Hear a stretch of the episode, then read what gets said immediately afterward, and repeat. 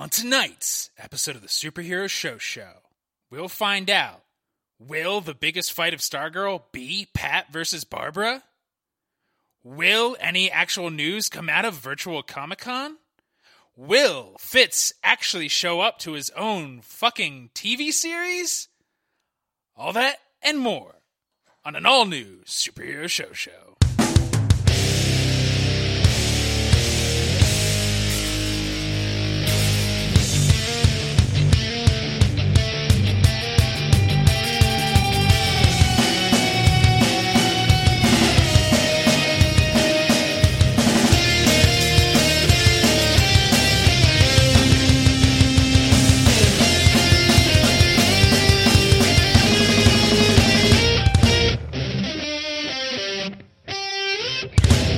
Hello, Hello, nerd. Hello, nerd. and Oh, hello, and welcome to the. Hello, oh, hel- okay, wait, hold up.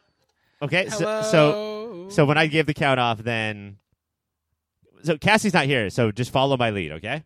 okay. So when I give the count off, Hello, nerds, and welcome to the Superhero Show Show. oh, that's cheating a little bit, don't you think? Is it? Yeah, I mean, I was, I, I, thought said, I was following your lead so like you gotta when you're like aiming at a bird flying, you gotta lead it. I said, I'm, I'm about to do the count off, and then you were like, oh, he's about to start the count off. Let me just dive in there and steal the fucking spotlight. Everybody knows Three, the host is the two, star. one. Hello, ner- Hello, nerds. I thought we're we're not trying to do a unison thing. No, I'm trying to host the show because Cassie clearly wanted me to do it in her absence. Is that why she texted me all week and said, "Please, for the love of God, don't let Ryan host"? Oh, is that why she didn't text me knowing that I would make the perfect host? What? What? Uh, do What you does that mean? do you text Barack Obama saying, "Oh, you're you're you're going to be the perfect president"? No, you just don't text it, and then he knows. No, that's that's not how anything works. When Jesus was on the mount, were you like, "Hey, bud, nice nice job being on the mount"? No, Yeah, nice abs. You're mounting the shit out of that mount. you just don't text anything, and then they, then he knows. All right, He's just up there like, man, I'm king of this mount. you you really think that you could do this? Yes. Have you ever hosted one superhero show show before No. Under that title? Legally, yeah, you have I've not. never hosted a superhero show show. All right, I'm going to give you a shot. Three, two, one. Hello, nerds, and welcome to the. Welcome to the Superhero Show Show, the only show where we watch and review every single live action TV show based on the comic books, and I'm legally obligated to say it, but I hate it, or comic book properties. I'm your host for the evening because Cassie, I guess, has better things to do. Mike Gravano, and with me, as always, is a guy who definitely doesn't care about sharing the spotlight, Ryan. What's your energy right now? Are you more like, fuck Cassie, man, we can do this? Or is it like, no, let's purposefully fuck it up so she never leaves us again? I would never purposely fuck it up, Ryan. Really? All of those times are on accident? That's crazy. I don't. I don't know what you mean. I, I my nails are shooting out of my mouth in a cartoonish fashion because I am chomping them so hard. It's nerve wracking being up here. Also, bro, your flop sweat, your giant blue cartoon flop sweat is turning into giant green stink lines. Yeah, that's definitely happening. It's so it's such flop sweat that it's about to jump off a diving board, say, "Look at this dive I can do," and just whale belly first. And also, how come every once in a while it says, uh, like, there's a cloud that comes out of your butt that says poot? Is that part of Oh, being nervous? Yeah, that's where the poots come from. It's why I don't do well with live shows. Because of All, all, the, poots. smells, all the poots and all the smells. You know, you could tell your roadies to just mouth, uh, mic your mouth and not mic all parts of your body. Look, I spent money. I bought a drum kit style mic set, which is like five mics, so I got to use it, even though it's just me doing spoken word. I love that. I love that for you. I love that journey where uh, you have mics around you as if you were a drum set. That's and then cannot move. You're just frozen No. in place. And I just, it's just the jaw. The jaw can sort of move, so I can talk mostly. People love it. Obviously, yes. We hear all the poots. So um, I would say right now, so far, D minus. Um, do you think that you could raise that up as a host from a D minus? I mean, it's hard. Like, I never see you treat Cassie this way. You politely wait for her to bring you in. You never tell her. You don't grade her right away. Oh, I'm, Uh, I'm sorry. Much more respectful. I'll uh, no, I'll sit out and wait until I'm introduced, which will probably happen in like thirty or forty-five minutes. Uh, but let's let's keep in mind that I've never felt the need. I've never been given the need to treat Cassie this way. But well, I, hold I on, had no, I hold on. I'm- breathed in to introduce the show, and you interrupted. I'm out. I uh, bye, Mike. I guess I'm gone, and we'll see if I come back again when you introduce me. it's, it's it's so weird, listeners, because uh, I did introduce him, but it's so clear I don't get the respect Cassie gets. that when I said, and with me as always, my good pal Ryan. That Hey, how are we doing tonight? Thank you so much, Mike, for having me. I appreciate it. I would say so. I was on the sidelines, uh, just watching, waiting for my turn, and I would say that you are not doing a good job. Uh, D minus, but D minus is not an F. D minus is not an F. I think I could still pass college. I think that's the rules. What's the Uh, lowest grade you've ever gotten? Ever F? You've gotten an F Yeah, on a real report card? on a real report card. Yeah, uh, in college, I failed anthropology. You dumb motherfucker. It's Is it so you just hard. kept showing up to the sh- store to sell clothes? yeah, uh, that's probably a joke or a reference to something. I'm not sure. But uh, anthropology and science was not my major. Whatever the opposite of science was, was my major. Uh, but I had to take something, and I took that. And it's just learning the names of bones.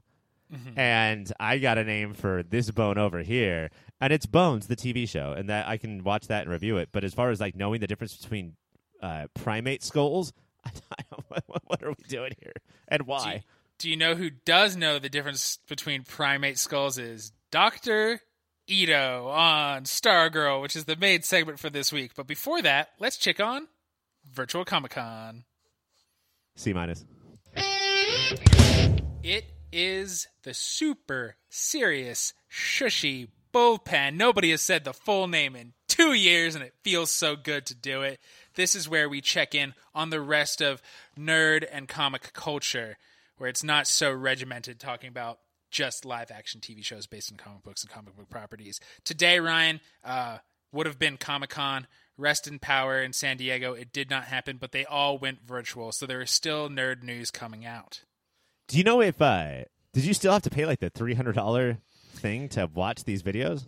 Yeah, and then when you do, they mail you a letter, and all it is is a handwritten thing that says "You're welcome." They're cruel. No, I think uh, every panel is live. Some will actually stay on for 24 hours. Some will stay permanently. Some are, if you don't catch it live, you missed it, chump.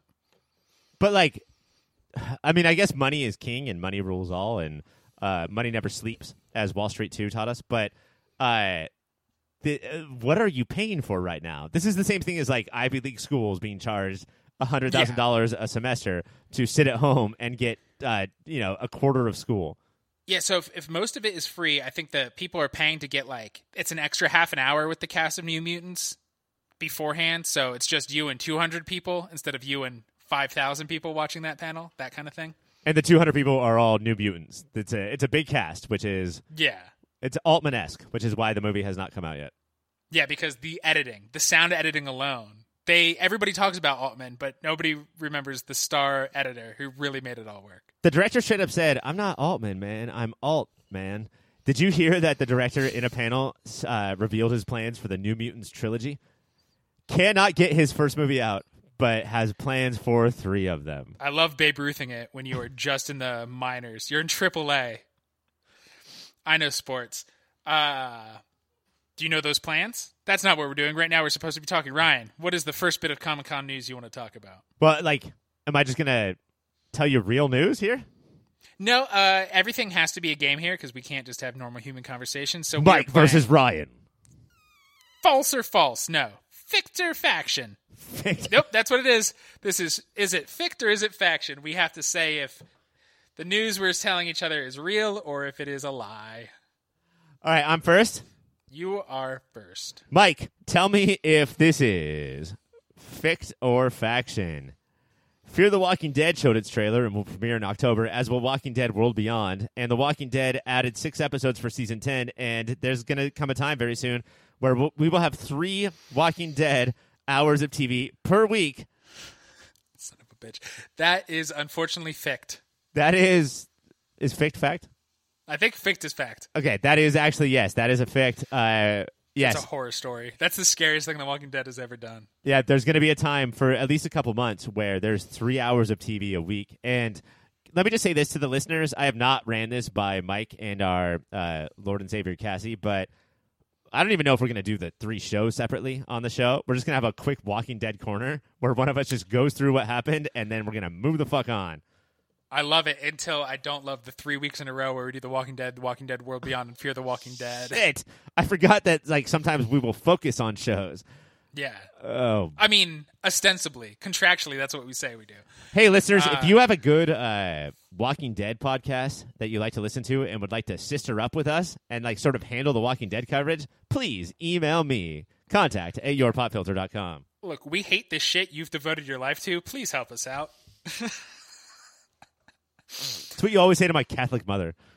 Ryan, uh, I have a piece of news for you that you have to guess if it is fict or if it is faction. Oscar Isaac is working on a supernatural graphic noir comic uh, with two high school buddies called Head Wounds Sparrow, featuring a bad cop who suffers a head wound, losing all sense of empathy. So he's a normal cop. Is it head wound colon sparrow? Yeah. See, okay, so I think it's I think it might be faction because we don't have any other sparrow things and we don't have any other head wound things. So why would your first thing be something colon something? I don't know. But it is Oscar Isaac, and I want you to be. Uh, well, I want you to be right weird so bad. I think that he is weird. I think Probably so. a weird guy. It is fict, my friend. No, I said fict. You said faction. I, th- I said I was thinking about it being faction, but I'm going to ultimately go with fict. Mike, don't take points away from me, man. Okay, I need the points that you're giving me on it. Ryan. How oh, many- that's a removed point. Is that like? Have you trained yourself to burp like that? That's so fucking weird. It sucks it away. What is your next Fictor faction piece of news? My next one is that Jurassic World 3 will feature not only more animatronic dinosaurs, but also more real dinosaurs. Are you That's more it. excited for this movie? I am.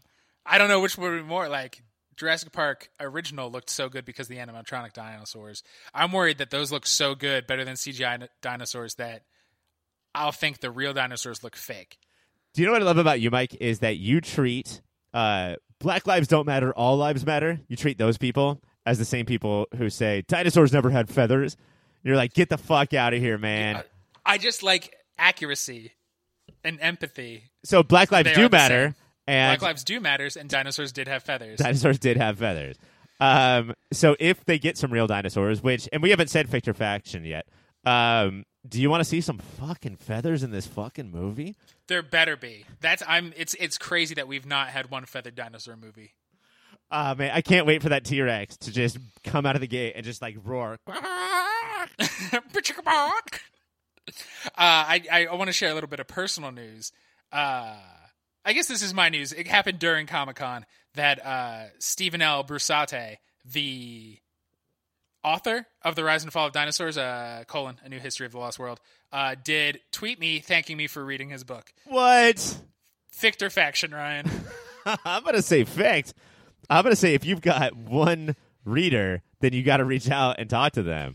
When are you guys hanging out? And my second obvious question, because I know you, uh, when does your podcast begin? Uh, we're gonna start podcasting tomorrow. We're gonna hang out probably a year from now. Uh, one has to follow the other. based on what I know about both of you, it will be a episode by episode look at the ABC Jim Henson show Dinosaurs and what was real, what was not. Yeah, yeah. And every week I'm like, so that wasn't Earl couldn't have held that lunchbox. So wait. That's crazy. Uh, teenage dinosaurs didn't wear, just wear Converse around the house. This is, I don't So- know what's going on. What, what was it? Okay, so that was Cretaceous. Is it Jurassic that they started wearing Converse? Ah.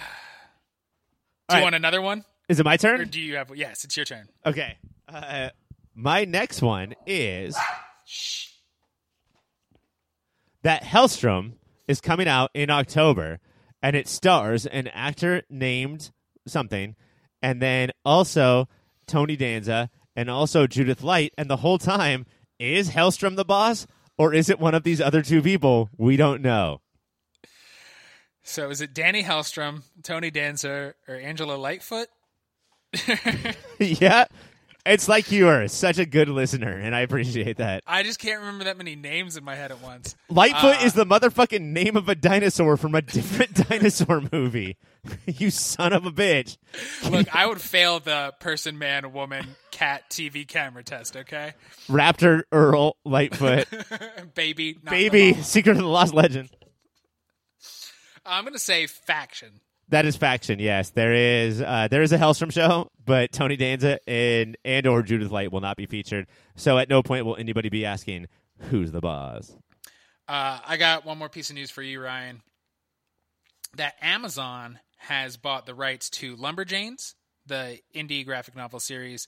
Uh, the showrunner and head writer is Haley Joel Osment, and he is going to all real live action actresses playing the the titular Lumberjanes, but he is doing all their voices. Man.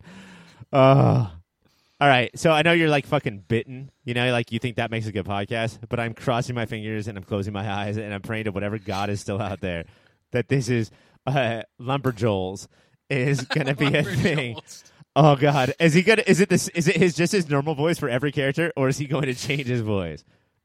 Hey, he's gonna change his voice. Oh, okay. This is fict. I want it to happen. and I'm going to will it to happen. fict, rock hard fict, baby. That's what we call William Fichtner, right? Character actor Yes. from the films The Dark Knight and Go. I love William Fichtner. Rock hard fict. That's his biopic. Uh, do you have any other? Or should we? We should wrap this up. That is all the time we have for Fict or Faction Virtual Comic Con News Edition. Uh, keep coming out because we record this in the middle of Virtual Comic Con. So I guess maybe throughout the week we will tweet Fict or Faction news from Virtual Comic Con. And take a quick break. When we come back, let's check in on Blue Valley, Stargirl. In the 10th episode of Stargirl, we continue our focus on Brainwave Jr., who joins up with Stargirl and the baby Jesse to save his dad before he can be recorrupted by the ISA after Brainwave wakes up with 10 years of memory missing.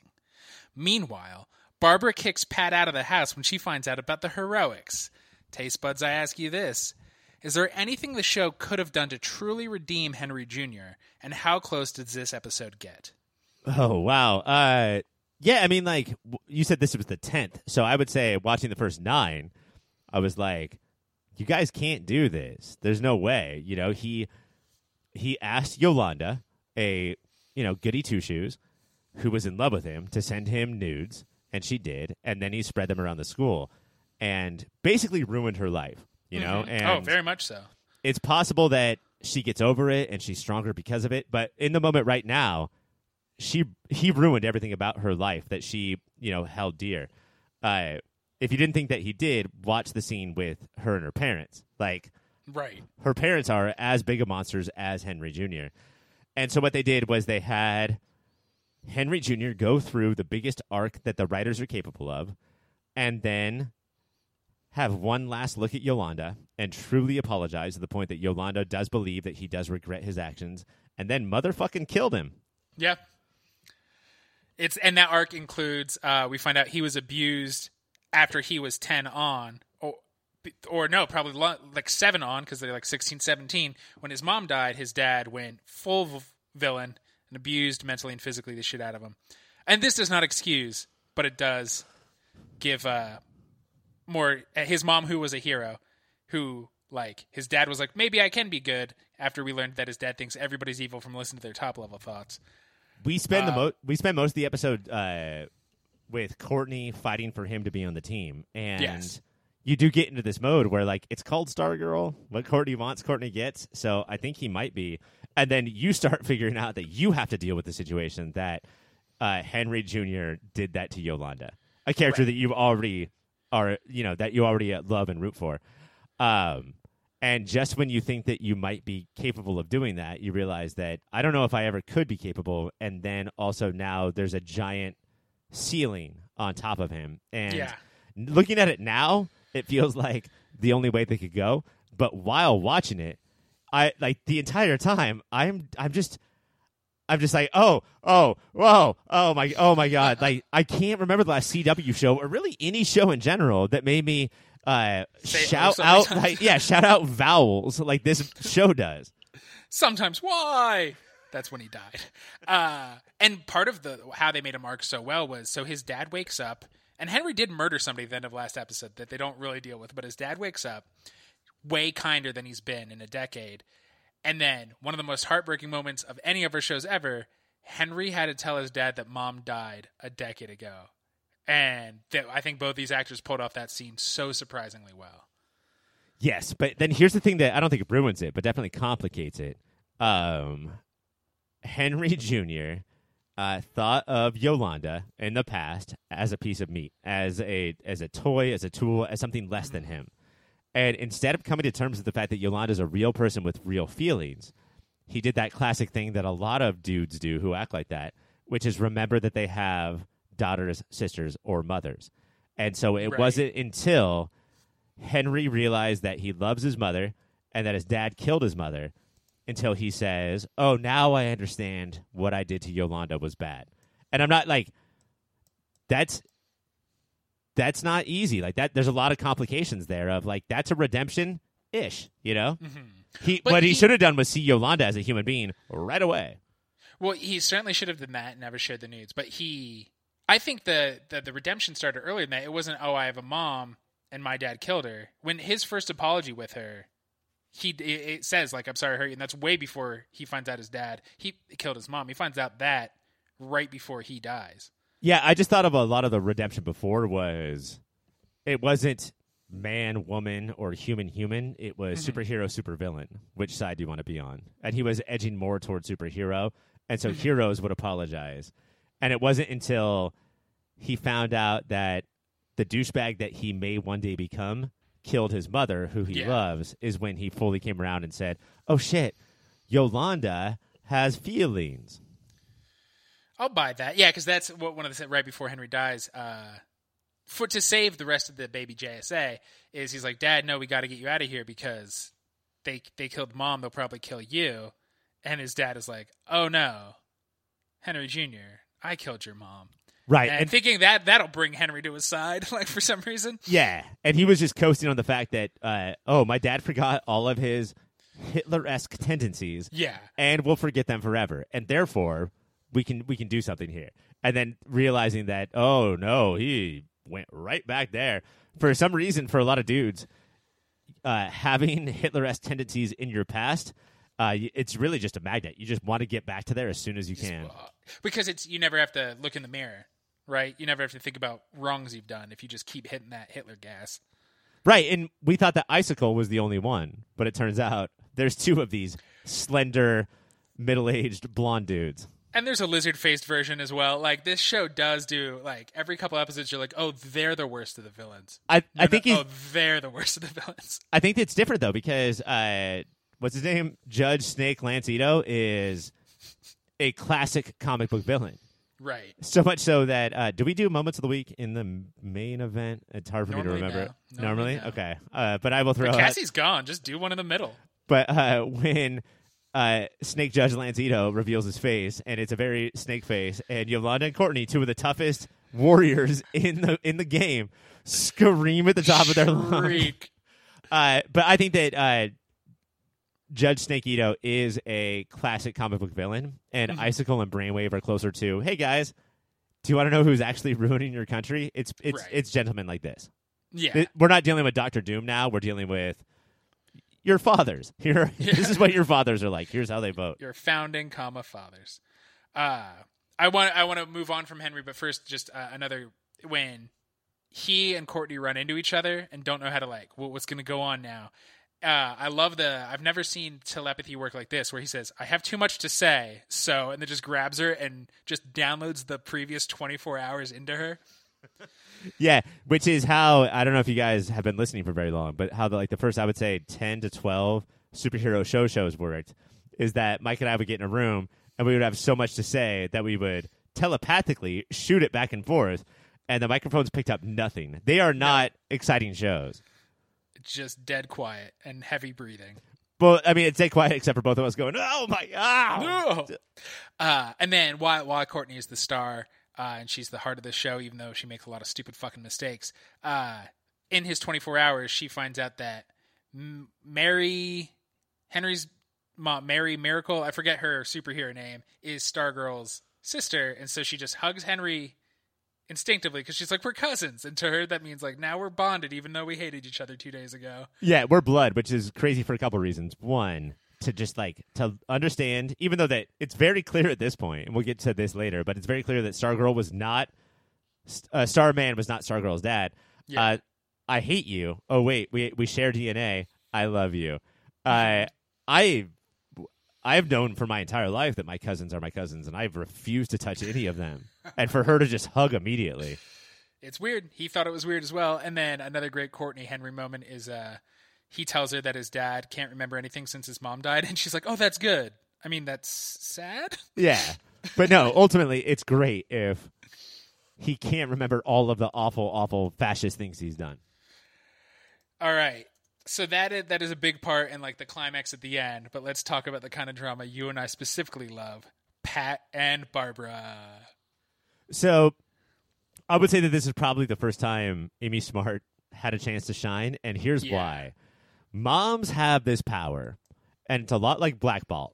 Black Bolt. I will call it uh, Mamagar Momagan power, which is, and she does it twice in this episode, where she says a thing in the middle of an argument, and now it's over.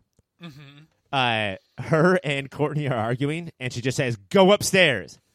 And Courtney does, and Courtney's the most fucking punk rock, rebellious. I do what I want, and she just knows, oh, Mama Gar, Mama Again power has been flexed. And then her and Pat right after that are doing the same thing, and she's like, I need you to get out of this house, and he's like, but but Barb, and she's like, get out of this house.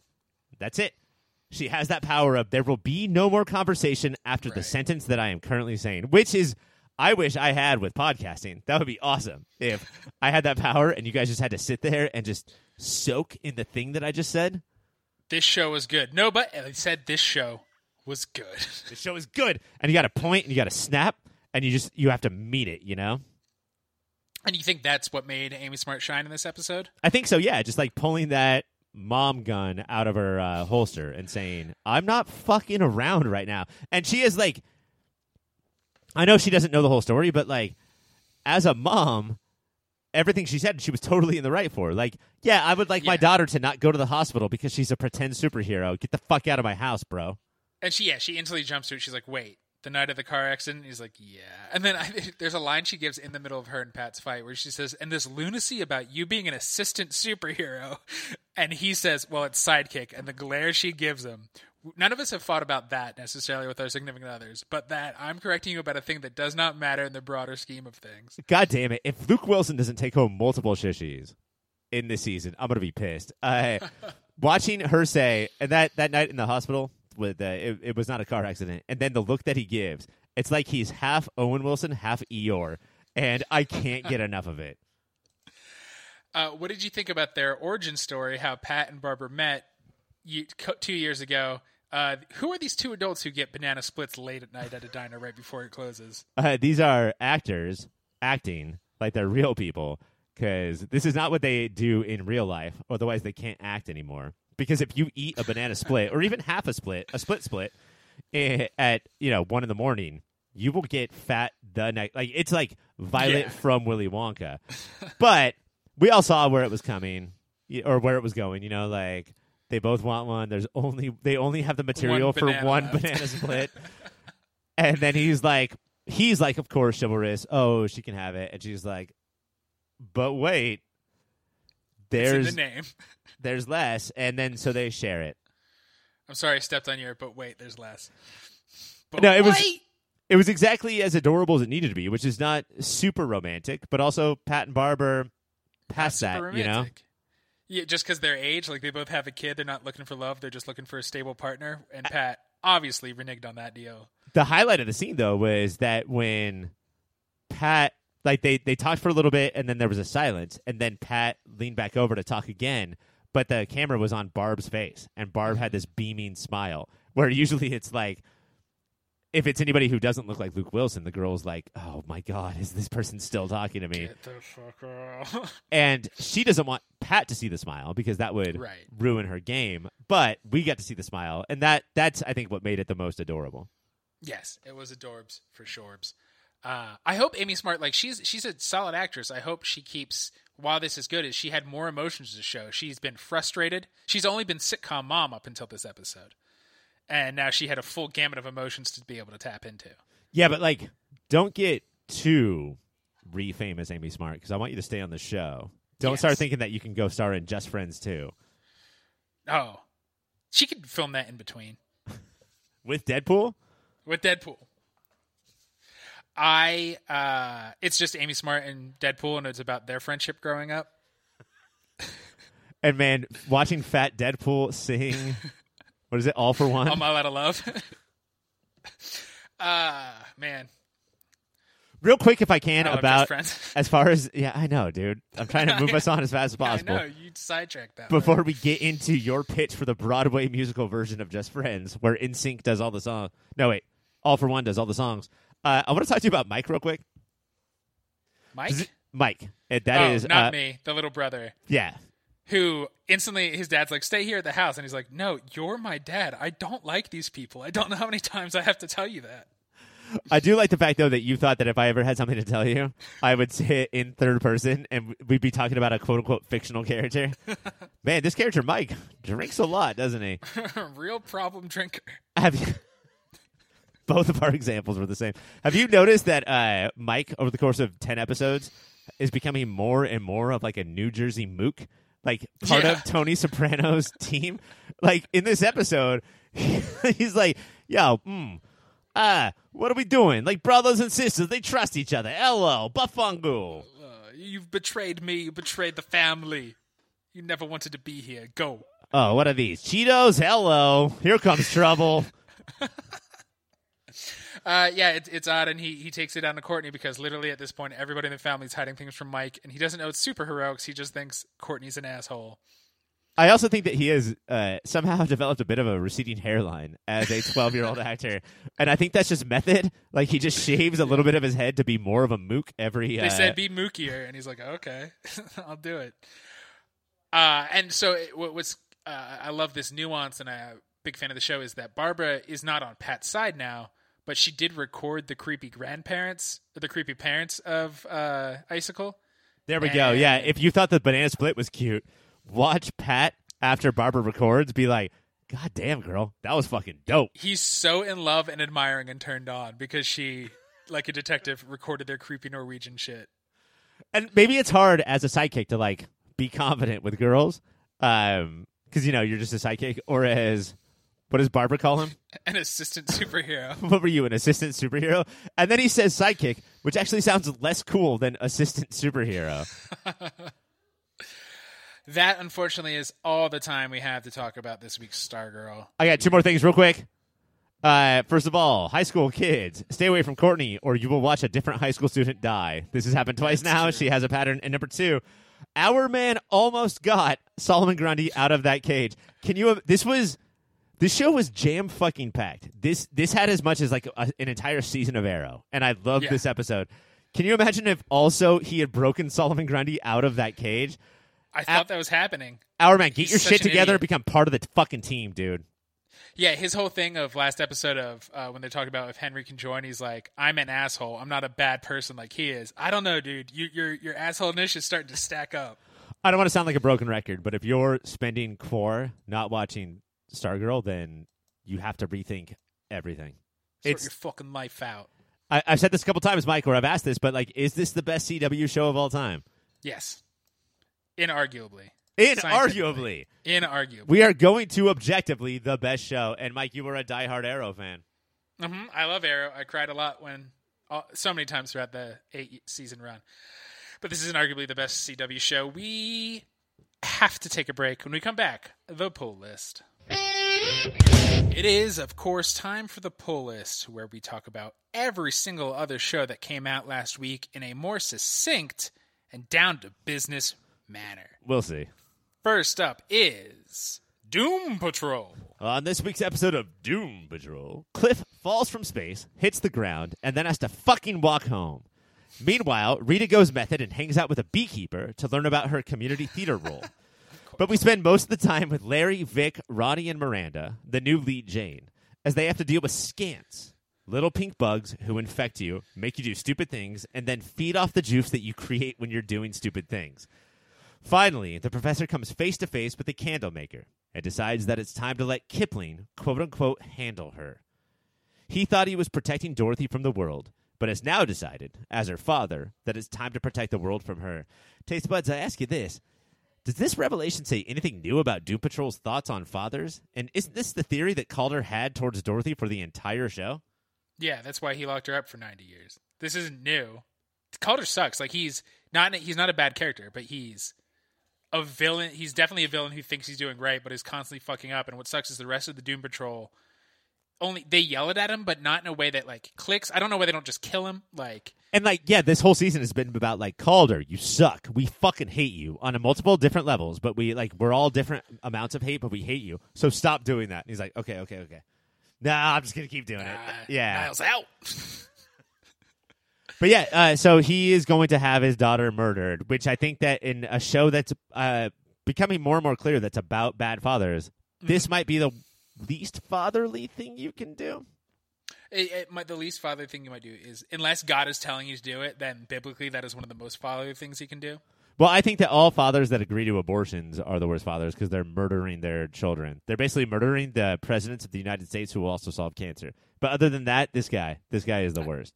I don't know. We've never had a cancer-solving president before, so I don't think we ever will. So wait, you think that history repeats itself so much that if there was never a cancer-solving president, and what would that person's name be? Uh, Joseph Cancerian. So then there, that means that there will never be a president named Joseph Cancerian. Do you think that one day we're just going to repeat and then have George Washington and then George Washington too. I mean, that- it already started with John Quincy Adams. Look at the time loops, man. That's true, man. Uh, there was already a president, John Adams. What should I do? Oh, Quincy. Call me Quincy. That's what I, am would like. Quincy. Back then, politics did seem fun. I bet you just called him Quince, and he was fine with it. You could see him like walking his pet bear down the street. So, These were simpler. did you watch this, Mike? I didn't. It was We got busy the week. we got these little pink bugs called scants, and then we also ran into um, who's that fat guy who thinks he's like a warrior but is not? Remember him? Has he, he's been on the show before. yeah, he lives in the basement of his mom.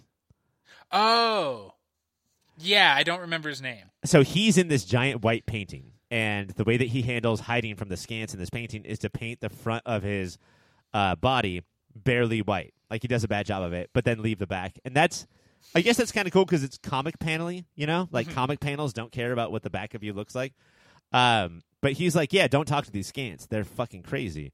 And then vic and ronnie and uh, larry do.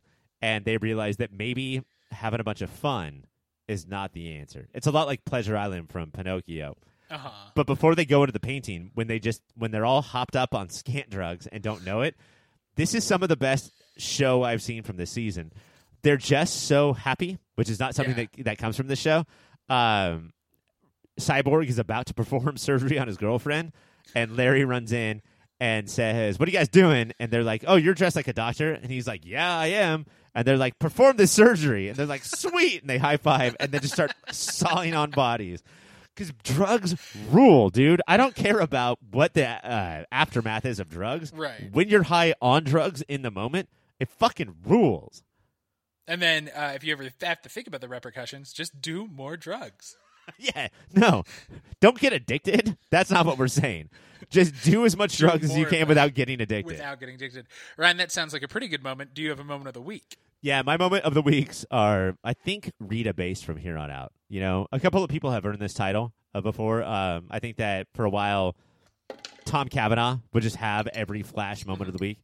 Uh, so th- this is Rita from here on out, and she scolds. She goes over to this beekeeper's house to learn how to portray a beekeeper on community theater stage, and uh, the beekeeper screams at her daughter and uh, then asks Rita if she would like a beer. And Rita's reaction of mm, "That's mm, it's like ten in the morning." No, uh, yes, of course I would. Uh, that's my moment of the week. Like Rita Far for for always. Rita Far will always go far. Doom Patrol is on Thursday nights on HBO Max. Your next show up is Warrior Nun. In the sixth and seventh episodes of Warrior Nun, Ava and Mary bond in a small, previously demon infested village Mary had once helped exorcise. Meanwhile, Cardinal Duretti continues his takeover of the OCS by bringing in reject warrior nuns who had been booted for being too violent, and Ava meets up with Jillian Salvius to see if science can help her. Taste buds, I ask you this. The seventh episode ends with Ava, Father Vincent, Beatrice, and Chuck and Mary on the lam from the OCS, potentially taking the fight straight to the Vatican. Why is it so much more satisfying to watch a small group of outlaws fight a corrupt organization? Then what? A big group of outlaws? Uh, well, then the OCS is just an organization fighting demons. Yeah, I guess it's because the only thing that we could do is round up a small group. So I- I think it makes us think that we're capable of all of that. Mm. Because like- everything that we go against is against the biggest thing possible. Like Mm-hmm. you and I are never like, hey, there's this clubhouse with two people in it. Let's get two more people with us and then kick the shit out of it. so to see like small groups fight the big thing is, I think, I don't know. I mean, yeah, I guess there's logistics. There's smaller cast. That's good. You can Scooby Doo around in a van. But there's like Shield got better when it was a small team of Shield fighting things than when they had the whole organization. Is it like it's not fun to watch a well resourced group do things? Yeah, I think so. Like ragtag, right? Like you always want ragtag. Yeah. Uh, but I gotta tell you, uh, so you you're just out at this point, right? I mean, we are going to uh, put the main focus on the season Final finale, and Two weeks. yeah, in a couple weeks, and I might go through and do it all if I can. I didn't I hate this I show. you to. You urged me to. Yeah. All right, this is one urging. I'm gonna write this down. It's fun. There's definitely other shows better in the world that you should watch, but it's fun, man. And it's Netflix avoiding so many of the Netflix issues we have with them. It's just that, like, Mike, you and I are also on a show called Movie of the Year, where we're not just watching a movie, but we're watching like movies that take, uh, like, rip our heart and soul from our body, and it's hard to like watch more stuff after that. I just lay on the ground and pant. I think this is just like not watching anything because you can just watch it and let it wash over you. What a solid endorsement. Uh, I will just jump to my moment of the week. Um, I these were great episodes, but I don't want to just regale you with things that happened. No, no, I Uh, want it. Come on, give it to me.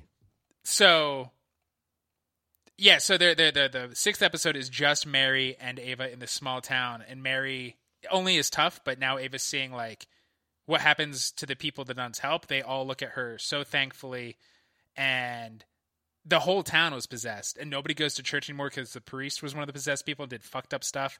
And then Ava's like, "What was it like?" And he just tells her what it's like to not have control of your own body. It's like watching somebody, and it's definitely she's like, "That's kind of how it felt like when I was quadriplegic." Like, so it worked there, and it didn't hit you too hard in the head over it.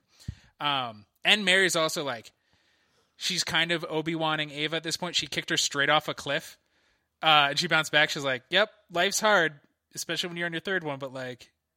look at what you can do now. Don't waste it. And Ava just keeps telling everyone, like, I don't owe anybody anything. And Mary's like, yeah, but you have nothing else. So why not do Right. the right thing? Uh, and then the second one, the OCS takeover, I love this kind of shit where there's like the evil doppelgangers. There's the leader of them is Sister Crimson. And we meet them because Beatrice is a badass nun.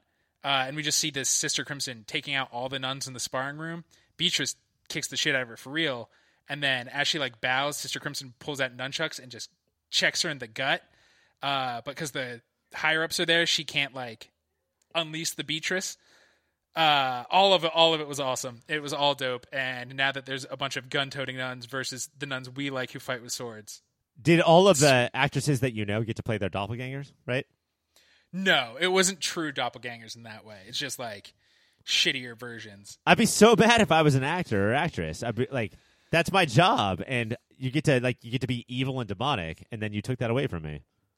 And no, these are not demons. These are just people who the order considered too violent, like too criminal. No, I'm saying all doppelgangers by definition are demonic.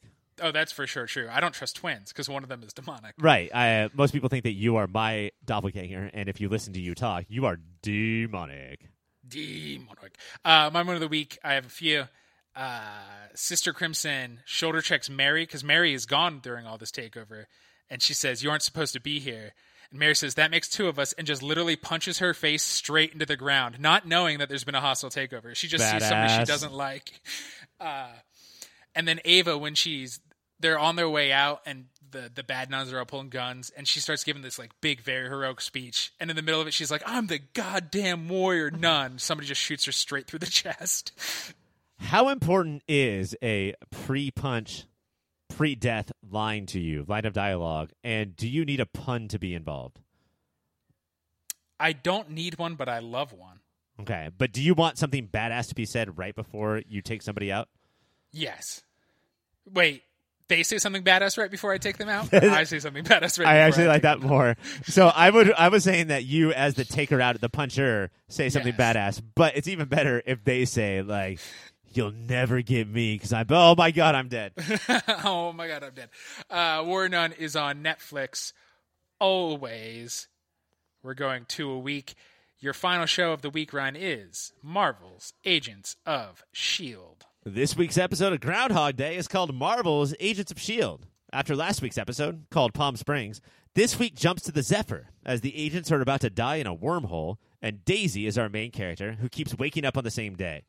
The two twists here are one, if you're an LMD like Coulson, you don't reset, although that's not a twist anymore after last week's episode. And two, that wormhole gets a little closer with every reset, giving the story a ticking time bomb other than sanity of main characters. Director Elizabeth Henstridge, did you see that shit? Yeah.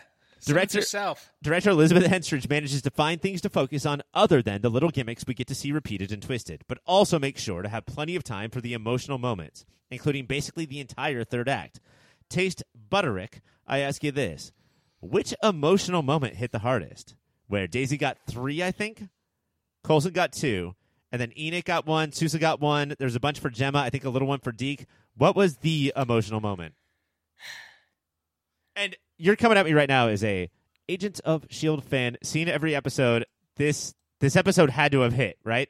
Yeah, this hit hard. One of the best for I think inaugural directing. She crushed it versus like uh Melissa Benoist did her directing last season of Supergirl and it was bad. It was a bad episode of TV.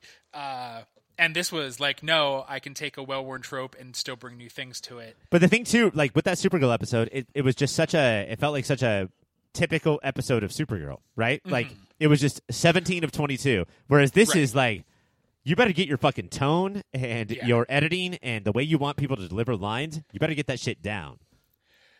it's uh, Coulson is saying something about watching friends die and how hard it is because he remembers all the loops, and Daisy saying, "Did it not occur to you that maybe I know something about watching my friend die over and over and over again?" Hit hard, and like we've not just watched these two characters grow together; we've watched Chloe Bennet learn how to act, and her growth.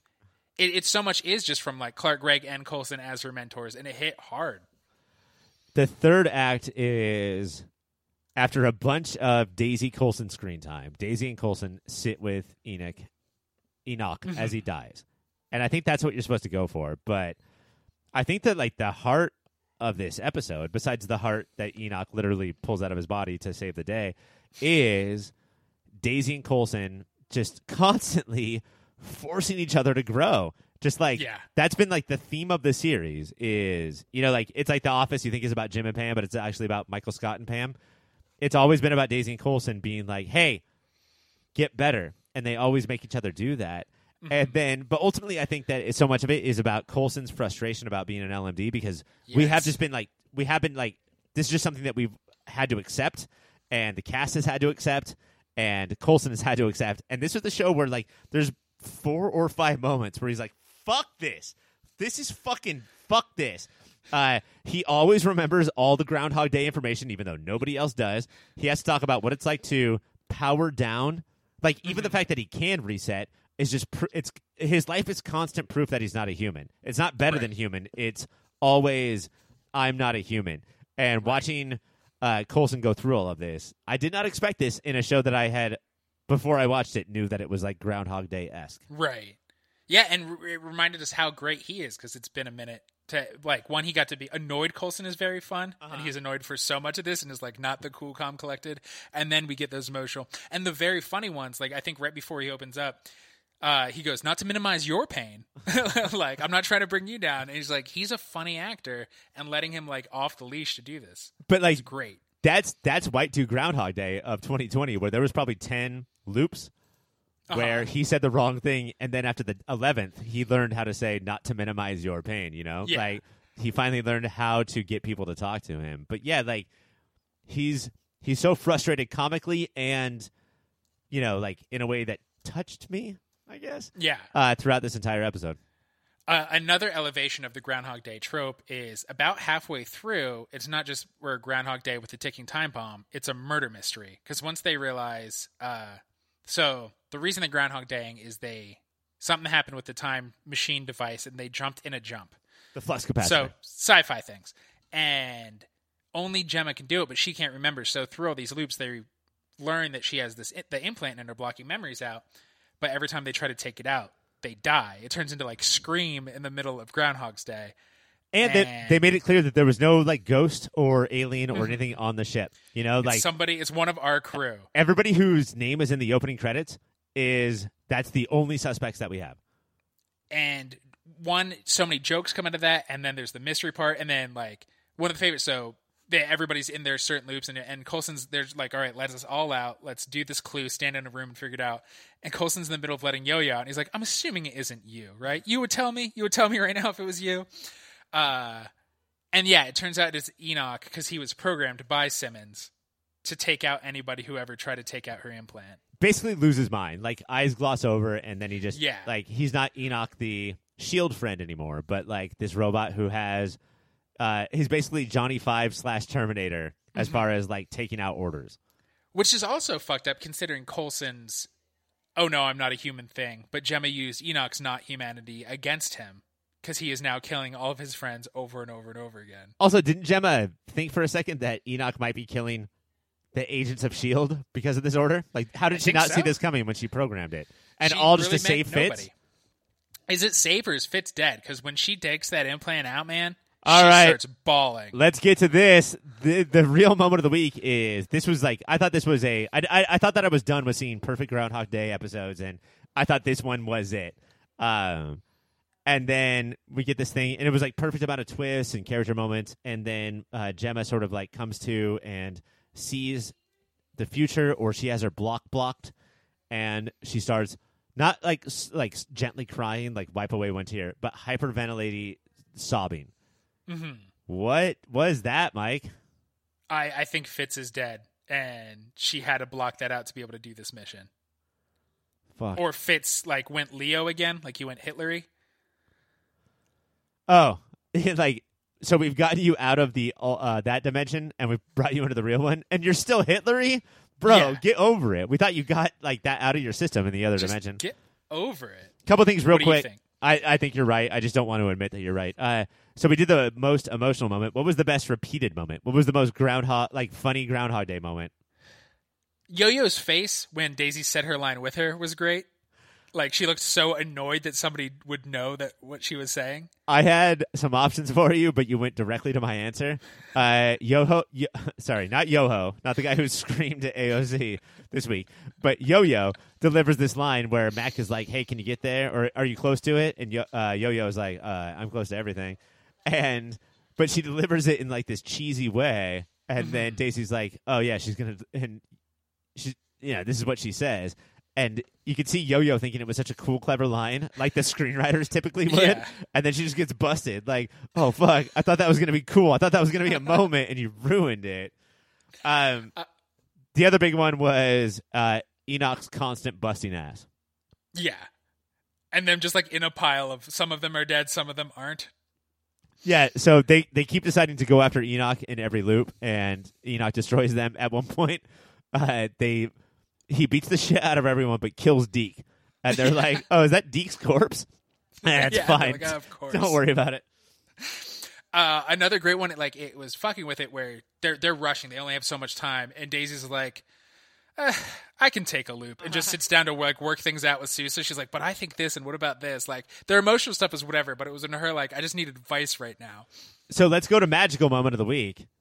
Daisy and Sousa kiss, earned, and got you hot and bothered and all soap opera y. Or did you roll your eyes a little bit? It when I saw it starting, like the viewers start realized it before Daisy did. I kind of rolled my eyes, but by the end, when she like gives him a little smooch, maybe it's because I, I think Enver G and Chloe Bennet are such charismatic, beautiful people. I don't know. By the the beginning of it was lame, but the execution by the end, I dug.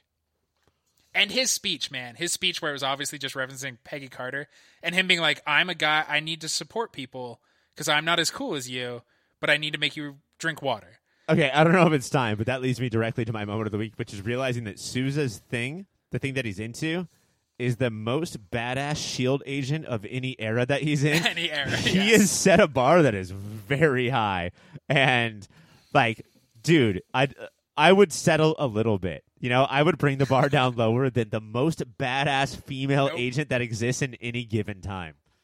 That's how Seuss is gonna Seuss. Uh, My moment of the week is is I gotta say is Enoch's dying speech because this is a newer character. I was surprised how dusty it got, and it is cheesy lines, but I think his lack of saccharine selling because he is a robot sold his line of. Uh, I've been alone for hundreds of years. It wasn't until I met this particular team of Shield agents that meant alone was being alone was lonely. And thinking about how this show is ending and how long it's been, I was just like, oh god. it was cheesy lines, but like I gotta say, and I don't know, like maybe this because of the movies I've been watching recently, but like it wasn't about like Daisy, I'll miss you, and Coulson, I'll miss you most of all, and Daisy, actually, I'll miss you most of all. There was they they just talked philosophy. Yeah, The three of them sat down, or it was mostly Coulson and Enoch, but like they just talked about what death, what aloneness, like all these things. And they did. A, I think they did a good job of it. Yeah. I, is my brain broken? Have I watched too many episodes of Shield to think that this was like a moving, poignant moment? no, because I think this. I think Elizabeth Henstridge has a career in directing. Like, That's the real that mo- shit out. That's the real moment of the week, right? When I see sure. when I'm watching for the director of an episode and I see Elizabeth Henstridge, I'm like, oh yeah, she'll probably do the exact same job of every other Shield director of all time.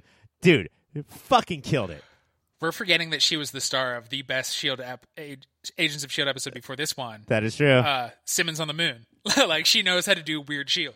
You know what's weird is my third favorite after those two uh, Shield episode is the one where uh, what's her name Zari from Legends of Tomorrow goes on Groundhog Day. So I think I have a thing. It's Groundhog Day mostly. It's Groundhog Day. Yeah, I like girls who Groundhog Day. That's what they say about you.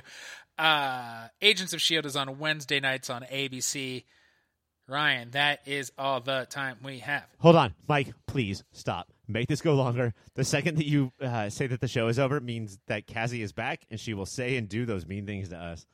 That's true. So to prolong this little, could you tell people other shows they could listen to? Yes, you could listen to, of course, uh, Movie of the Year, a show oft referenced in this podcast for no reason, but Movie of the Year is on uh, Apple Podcasts and all of your uh, classic podcatchers. And then the OCD is still on there too. Please rate and review and subscribe to all of these things. Also, if I don't say this, the Unnatural 20s is on all of these things too.